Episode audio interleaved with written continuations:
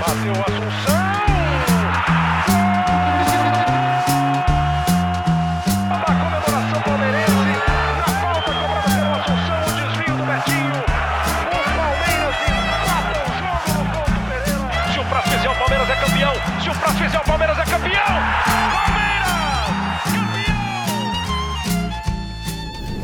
Salve, ouvintes do Análise Verdão, tudo bem com vocês? Gabriel Assis aqui mais uma vez para falar sobre mais um clássico contra o São Paulo no Morumbi. Foi na segunda, agora foi na quinta-feira de novo.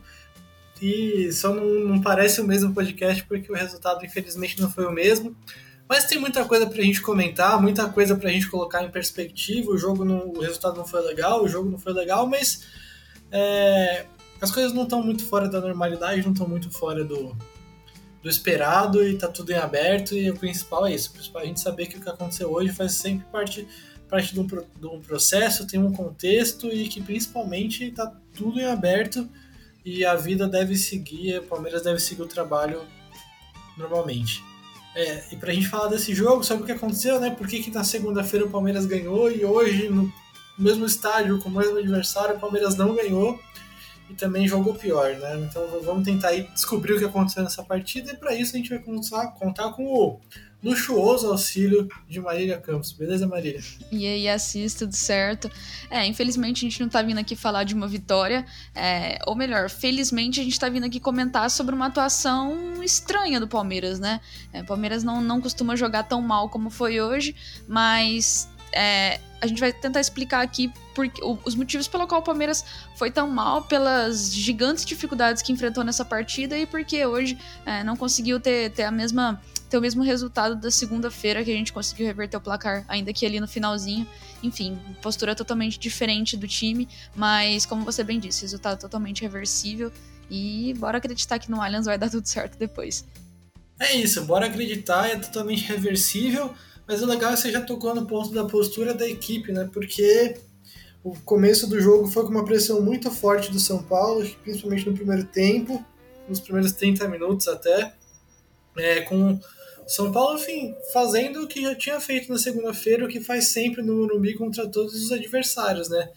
É, marcando lá em cima, fazendo encaixes individuais que hoje foram até mais longos, com sempre com o Nestor ou o Patrick em cima do Danilo para não deixar ele jogar, o Scarpa também marcado muito de perto, é, e aquela coisa sempre, São Paulo fazendo um blocão de pressão lá na frente, fechando as linhas de passe para o centro do campo, para fazer com que o Palmeiras saísse pelos lados, e aí pelos lados o São Paulo é, encaixava a marcação, e além de contar com a marcação dos jogadores, conta com com a marcação da linha lateral, né? Então o campo é menor e acaba ficando mais fácil para as roubadas de bola, para forçar o Palmeiras a dar um chutão.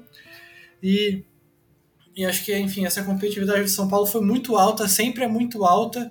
E hoje ainda mais, aí acho que a gente já consegue colocar algumas coisas em contexto aí, né? Porque realmente é, o Palmeiras teve dificuldade para jogar pressionado, o Palmeiras talvez é, talvez, não sei se o, se o desgaste de segunda-feira pesou tanto psicológico quanto físico, enquanto São Paulo com o um ambiente a favor, a torcida apoiando desde, desde a entrada no estádio e principalmente muito mordido, né? Sabia que um resultado ruim, dois resultados seguidos contra o Palmeiras no Morumbi de maneira negativa acabariam afetando bastante. Então eles estavam mordidos para não perder de jeito nenhum.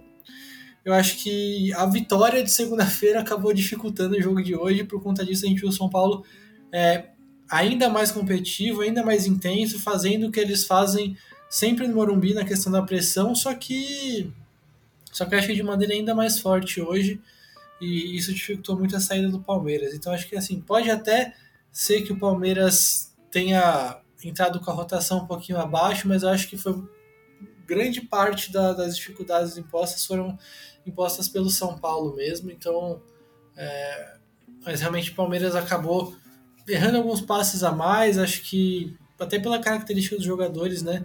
Principalmente do Scarpa ali no meio-campo, o Palmeiras é, é não, não tava tão. não tinha a mesma capacidade para o jogo de choque, de marcação acirrada e muito encaixado e muito duelo e dividido o tempo inteiro. Acho que o São Paulo tinha, pelo contexto do jogo, do estádio, do time, da pressão que eles estavam sofrendo e, e do característico dos jogadores, acho que é, eles estavam com. Eles tinha uma aptidão maior para esse jogo de, de choque, de duelo o tempo inteiro, e aí acho que eles começaram levando vantagem, né, Marília? É isso, a gente viu o São Paulo sufocando realmente o Palmeiras é, no nosso campo de defesa, não dando saída de forma alguma. O Palmeiras que circulava a bola ali na, na linha defensiva mesmo, bola no goleiro, bola no zagueiro, e era isso, porque o Palmeiras teve realmente muitas dificuldades. É, o São Paulo encaixotando o nosso meio-campo, é, o Palmeiras não tendo muita saída, tendo que realmente rifar a bola, era tudo era tudo que o São Paulo queria quando subia é, essa pressão. É, e aí o Palmeiras realmente não tendo muita saída, soma-se a isso também uma partida pouco, pouco inspirada dos nossos jogadores, né? A gente teve o próprio Danilo, que foi pouco participativo, e é estranho, porque o Danilo é sempre o diferencial do nosso meio-campo. E o Danilo hoje muito marcado, encaixotado, sem conseguir fazer muita coisa, sem conseguir ajudar a equipe.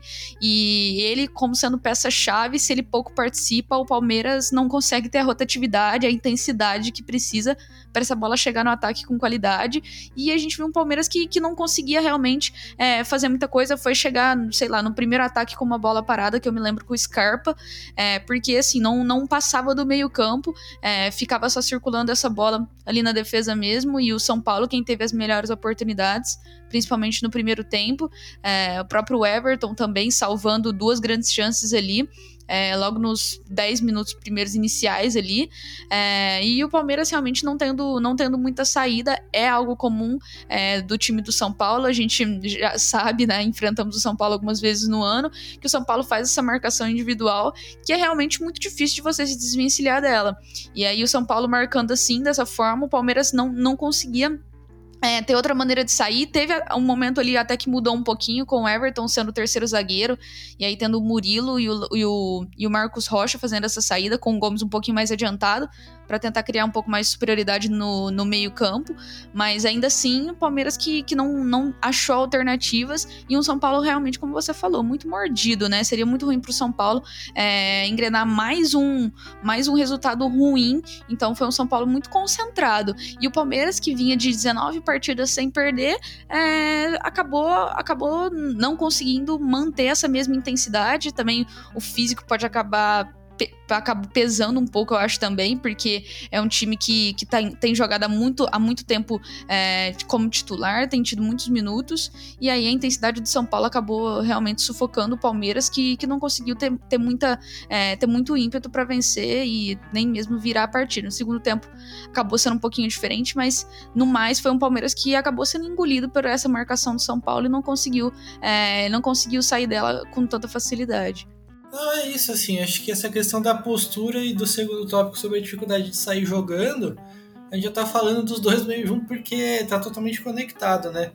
É, inclusive é interessante isso que você falou, o Palmeiras realmente assim, os primeiros minutos foram de muita pressão do São Paulo, é, acho que aí a gente até, Danilo talvez acho que hoje estava um pouquinho fora do jogo, e acho que principalmente como eu falei, o Scarpa também nesse jogo de marcação individual, de receber de costas com muita pressão, de muita imposição física.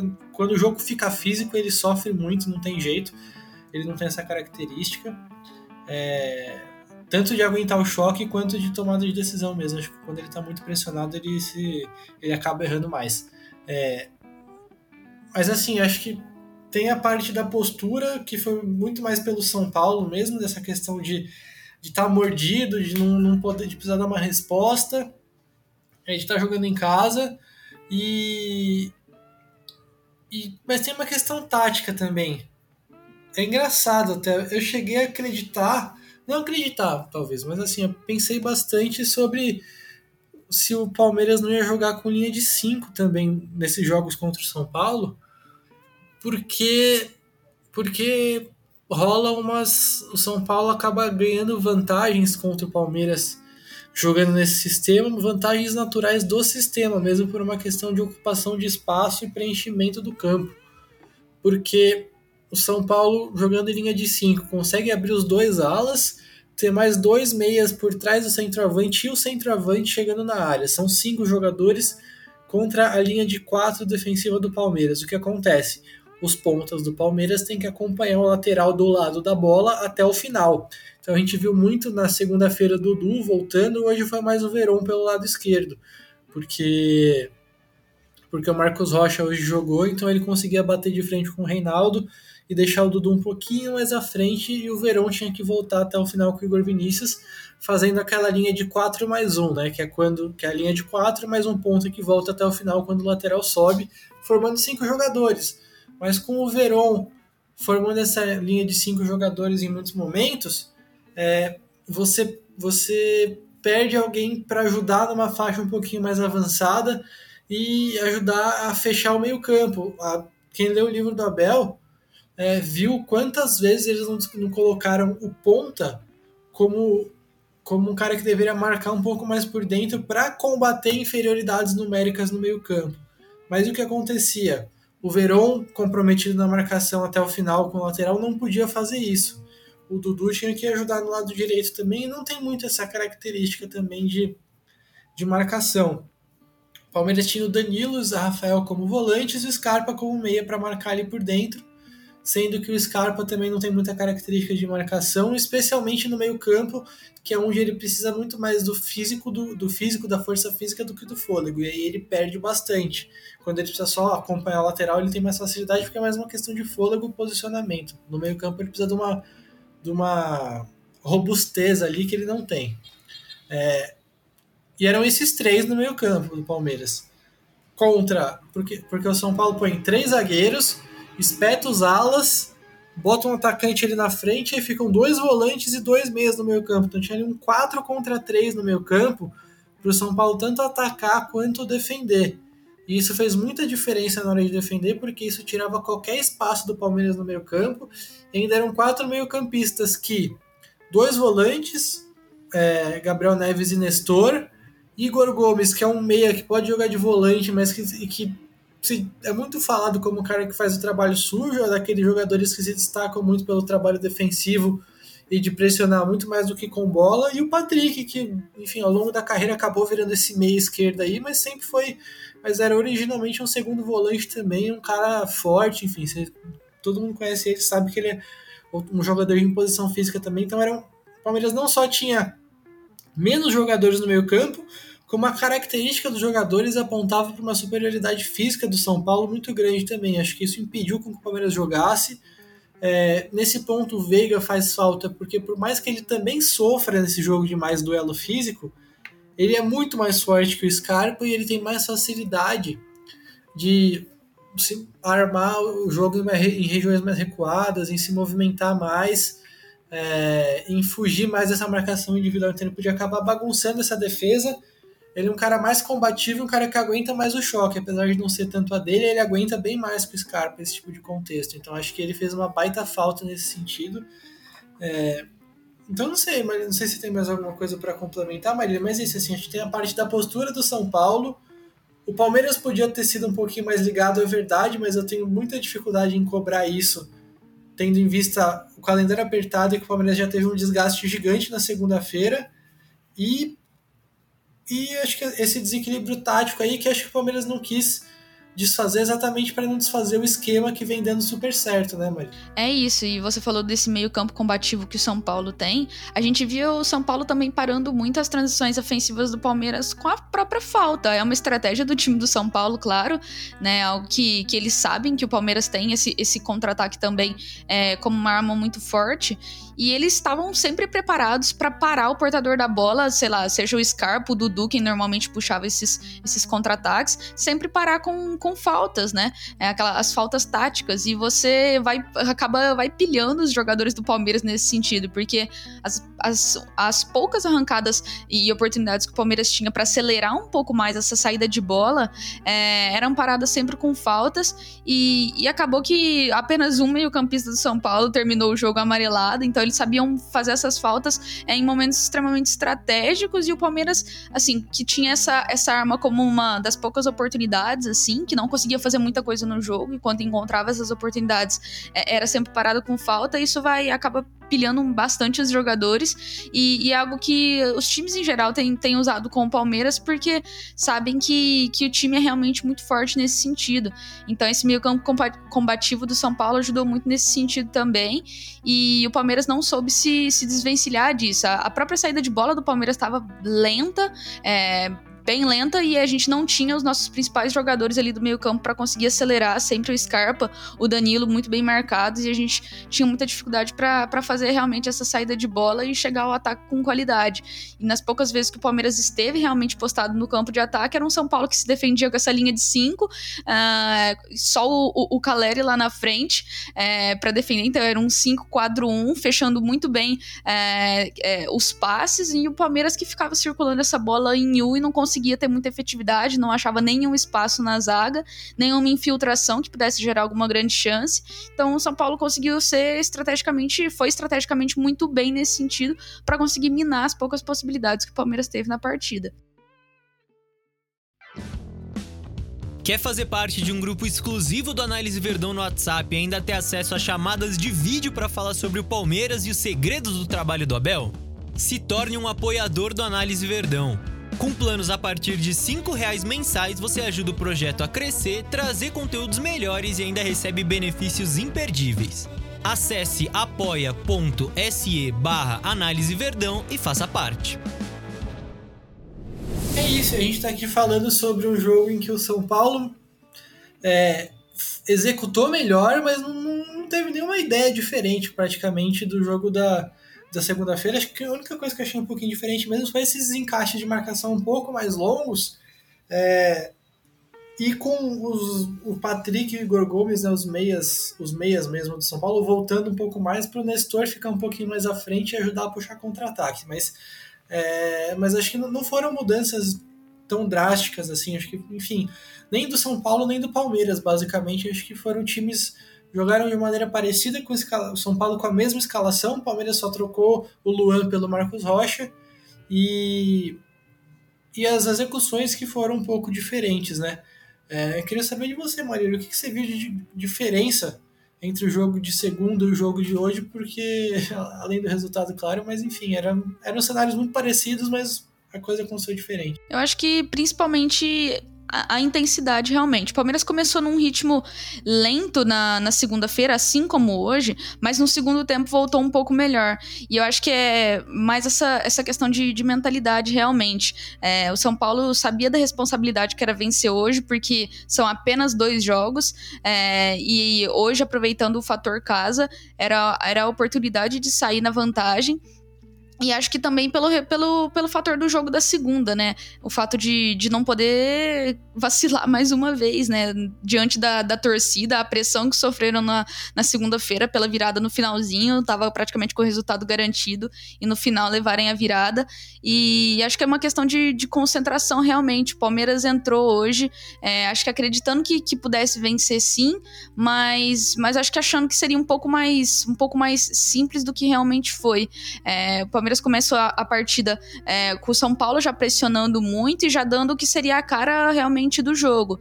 E então e foi um São Paulo que pressionou o tempo todo. É, no segundo tempo, claro, deu um pouquinho mais, mais de campo para o Palmeiras e, e acho que isso foi, foi um diferencial do que foi na segunda-feira, porque na segunda o Palmeiras volta com o mesmo time, mas, mas com uma postura diferente. O que, o que não aconteceu hoje, porque o São Paulo, mesmo no segundo tempo, é, continuou tendo muita intensidade, pressionando muito o Palmeiras é, apostando bastante também nos contra-ataques, mas um time muito mais concentrado. E acho que até pelo, pelo pelo trauma da segunda-feira, é, ficaram mais concentrados até o finalzinho da partida e o Palmeiras acho que faltou muito gás também, porque o Palmeiras ali no final não tinha finalizado nenhuma bola no gol, teve uma grande chance, é, que foi aquela bola do Marcos Rocha pro Verón, e foi basicamente isso, assim, tentou fazer com as substituições mudar um pouquinho o panorama da partida, assim como foi na segunda, que as substituições surtiram muito efeito, mas sem, sem, sem conseguir mudar muito o que foi o, o, a partida em si né? O Palmeiras continuou sem conseguir criar, criar, grandes chances, diferente da segunda que foi pressionando, São Paulo recuando cada vez mais, é, dando ainda mais campo, e o Palmeiras é, hoje não, não teve essas grandes chances. Foi um final de jogo também que continuou sendo muito faltoso, é, e mais uma tensão realmente, mas o Palmeiras também entendendo que, que é um jogo de 180 minutos e não só de 90, né? Acho que Palmeiras também tem essa mentalidade de, de entender que é, o jogo de hoje valia muito mais do que, do que três pontos, né? Que o jogo de hoje ainda tem uma, uma continuação é, nessa segunda partida que vai ser no Allianz. Acho que a, a preparação para esse jogo, ou, ou, a própria comissão técnica entende que é uma partida de 180 minutos e não apenas de 90. E acho que essa é uma das, uma das coisas que nos fazem acreditar que vai ser, vai ser uma partida totalmente diferente no Allianz Parque, assim como foi na final do Paulistão, que a gente é, tinha um resultado até mais difícil para reverter e conseguimos. Eu tô de acordo também. Acho que não houveram grandíssimas diferenças. Acho que foi o São Paulo mais concentrado, mais intenso e que e que continuou esticando muita bola no Caleri no segundo tempo, mas teve mais preocupação em segurar um pouco a posse para esfriar o jogo, para não deixar o Palmeiras fazer uma pressão muito grande. O Palmeiras até tentou, passou o segundo tempo mais no campo de ataque, teve mais posse de bola, é, fez as substituições, mas também não foram substituições mais agressivas, assim, né? Porque, por exemplo, não, quando na segunda-feira tirou o Piqueires para colocar o Wesley de ala esquerda, enfim, foram substituições bem mais agressivas. Hoje elas foram um pouquinho, um pouquinho mais amenas e acho que também tem isso, né? Do Palmeiras atacou, tentou pressionar, foi para cima, mas não foi com tudo aquilo, não foi totalmente de peito aberto, porque tem, tem mais 90 minutos para jogar. É, e, enfim, acho que o São Paulo também aprendeu com as lições, né? E acabou se preocupando mais em manter um pouquinho mais a bola para não deixar o Palmeiras crescer tanto. Então acho que realmente foram poucas diferenças. Acho que vale ressaltar que o Palmeiras estava crescendo no jogo na hora que tomou o gol. E aí o gol realmente é de um, é de um erro do Palmeiras com bola, de uma desatenção. O Palmeiras hoje um pouquinho mais desatento que na segunda-feira e errando um pouco mais. É, menos individualmente pior. E, e também decorrente da própria competitividade de São Paulo, né, de recuperar essa bola rapidamente depois de perder. Então acho que, enfim, foi, foi normal. Assim, é um jogo que o Palmeiras até deu chutes, levou certo perigo no, no segundo tempo, principalmente no final do jogo. É, é um jogo que hoje o Palmeiras, apesar de ter sido pior, podia ter empatado, assim como o jogo de, de segunda, apesar do Palmeiras ter jogado bem, o Palmeiras só foi virar nos acréscimos, podia ter sido uma derrota. Então acho que foi foram jogos parecidos. É, claro, Palmeiras melhor na segunda do que hoje, mas acho que dentro do. Foi dentro da normalidade, dentro do cenário esperado e, e acho que já dá até para puxar uma, uma reflexão para a gente caminhar para o final, Marília. Teve, não lembro quem no nosso podcast, no nosso Twitter, perguntou se foi o pior jogo do ano e pediu para a gente comentar no podcast. Então vão duas perguntas, você escolhe o lado que você vai. É, foi o pior jogo do ano ou foi tão ruim assim? Meu Deus, olha, difícil, porque eu acho que tá muito empatado com a nossa derrota pro Ceará, que foi a nossa última derrota, né? Que foi em abril, acho que 9 de abril, enfim. Mas, mas lá no, contra o Ceará, o Palmeiras ainda tentou, é, tentou correr atrás do resultado, tava jogando em casa também, teve o, apoio da torcida, até o finalzinho do jogo, né? Ali tava correndo atrás do placar. Mas eu acho que até pela importância do jogo, eu acho que hoje foi, foi realmente o pior, porque gente, eu, particularmente, esperava muito mais do Palmeiras e acredito que todo mundo esperava um pouquinho mais do, de competitividade do Palmeiras também. Então eu acredito que de fato essa foi a pior partida do Palmeiras no ano, porque faltou, faltou gás, faltou é, intensidade do Palmeiras, acho que faltou um pouco mais de, de foco realmente. É, talvez, não sei se. Porque acho que hoje o João Martins estava ali na, na beirada é, do gramado. Acho que mudaria talvez um pouquinho se o Abel tivesse, porque o Abel sempre acaba pilhando um pouco mais os jogadores, dando aquela, né, é, aquele voto de confiança, mas mas acho que, que, que, realmente muda porque a gente esperava que o Palmeiras pudesse entrar um pouquinho mais, um pouquinho mais focado, um pouco mais competitivo realmente porque a gente sabia que não ia ser um jogo fácil. É, lá naquela estreia do Brasileirão, o Palmeiras acaba é, perdendo para o Ceará, uma partida também totalmente estranha, principalmente porque estava jogando em casa, o apoio da torcida, enfim. Mas acho que hoje foi realmente a pior pela falta de competitividade do Palmeiras, assim. Não foi das piores partidas, assim, é, a, na era Abel, acho que longe disso, mas de fato, acho que no ano realmente o Palmeiras fez partidas excelentes. Essa é só, acho que a quarta derrota do Palmeiras no ano e acho que realmente foi, foi a pior a pior do ano sim pela realmente pela falta de competitividade e a importância que, que tinha o jogo, né? Pela, pela importância que tinha o jogo, o Palmeiras não poderia ter ido tão mal assim e, e realmente faltou essa competitividade. É, também acho que assim, acho que não foi eu, eu acho que assim, realmente tá, tá, entre as piores do ano, mas eu não acho que foi a pior. Acho que aquele 3 a 1 da, do jogo de ida da final foi bem pior, porque aí eu vi o time muito mais. bem menos capaz de. de, de de lutar pela, pela, pelo resultado. É claro que depois foi uma maravilha na volta, mas acho que aquele jogo de ida foi pior e talvez esse jogo contra o Ceará também foi, foi bem fraco, né? Mas, é, mas enfim. Mas também não acho que foi, foi. Foi um jogo bem ruim do Palmeiras, mas acho que não foi. Mas acho que o cenário não é tão ruim assim. Acho que principalmente não é uma coisa inexplicável. É, tem toda essa questão do desgaste e, e. Contra o São Paulo, cara, o São Paulo no Morumbi Contra o Palmeiras, é, vendo, vendo vários jogos de São Paulo no ano, a gente fica assim, contra o Palmeiras, eles no Morumbi, eles vão melhor do que eles costumam jogar. Com mais competitividade, mais concentração, mais intensidade, é natural, porque pela rivalidade, porque é um jogo que a torcida se importa bastante, que a torcida cria um ambiente mais legal, e enfim, porque é natural que as pessoas, que os times redobrem a atenção para jogar contra o Palmeiras pelo nível do Palmeiras. Mas é, então meio que, não sei, pode ser uma questão só de expectativa, mas acho que, tipo, no Morumbi, com, com São Paulo tendo essa característica de elenco e de modelo de jogo, São Paulo, quando joga bem, como jogou hoje, quando é competitivo, como foi hoje, como costuma ser no Morumbi, é muito difícil você sair dessa pressão, você encontrar soluções, porque eles são muito capazes de sufocar o jogo inteiro. Então, acho que é mais uma questão de você igualar a competitividade, o foco, e, enfim, e ter, tentar ter segurança defensiva e, e ir pro jogo, assim, tentar vencer pelo cansaço. É, e, e, resistindo no jogo e batendo de frente até o São Paulo cansar e começar a te dar mais espaço, que acontece no segundo tempo. Mas eu acho que não foi. Não foi nada de, de, de anormal que aconteceu hoje. Dificuldades que o São Paulo sempre impõe no Morumbi. Quando o Palmeiras ganhou lá, teve dificuldade. Quando perdeu, teve dificuldade. E jogo, um jogo, um jogo de dois times que o Palmeiras é um pouco superior, mas o São Paulo ainda assim está entre os, os, melhores times aí do Brasil, jogando em casa principalmente. É um dos jogos, jogar contra o São Paulo no Morumbi é um dos jogos mais difíceis que tem hoje no futebol brasileiro, por essa característica do São Paulo. É, e porque talvez depois de Flamengo e Atlético Mineiro, e talvez Corinthians, talvez provavelmente Corinthians e São Paulo são os melhores elencos depois do Atlético Mineiro, do Flamengo e do Palmeiras. Então, era um jogo muito difícil mesmo, eu não vejo. Não vejo grandes motivos para desespero, nem grandes anormalidades no que aconteceu no Morumbi nessa quinta-feira.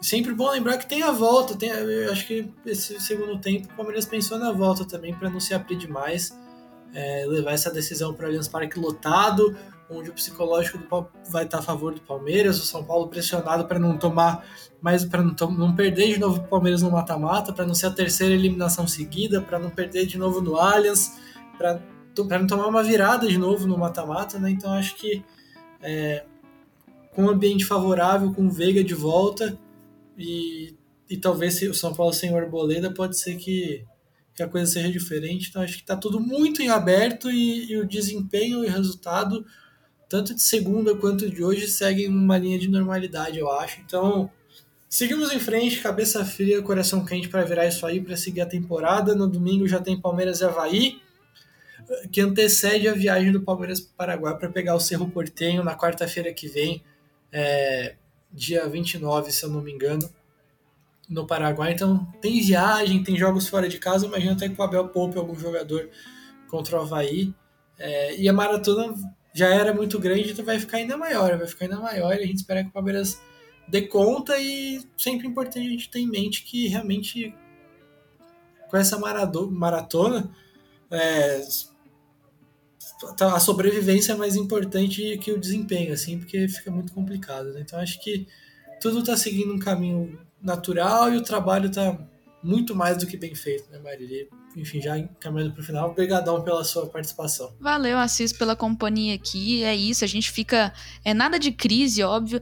A gente fica um pouco baqueado porque fazia muito tempo que o Palmeiras a gente não lembrava da sensação de sair de uma partida derrotados, mas resultado totalmente reversível. O Palmeiras tem totais condições, vai tá, é, vai ter a torcida a seu favor. É, um resultado de 1 a 0 para quem já virou uma partida de 3 a 1 numa final de Paulistão é totalmente é, totalmente possível. A gente tem todos os motivos para acreditar que é totalmente possível a gente garantir essa vaga nas quartas. E, e, é isso, o Palmeiras vai seguir numa sequência absurda de jogos, como sempre. É importante que esse time. É, o próximo jogo é só daqui umas três semanas, né? Então é importante que esse time chegue descansado para que a gente possa chegar no nosso 100%. É, teremos a volta de Veiga, o Abel Ferreira também, enfim. É, totais condições de a gente conseguir reverter esse placar, principalmente é, ao lado da nossa torcida aí no Allianz Parque. É, e obrigado pela companhia. Vejo vocês numa próxima. É isso. Antes da gente encerrar, recadinhos rápidos para vocês. Por favor, continuem com a gente mais dois minutinhos. Juro pra você. É o seguinte. apoia.se barra análise verdão para você que quer contribuir com o crescimento do projeto para que a gente faça cada vez mais cada vez em maior qualidade nossos conteúdos, cada vez mais e melhor.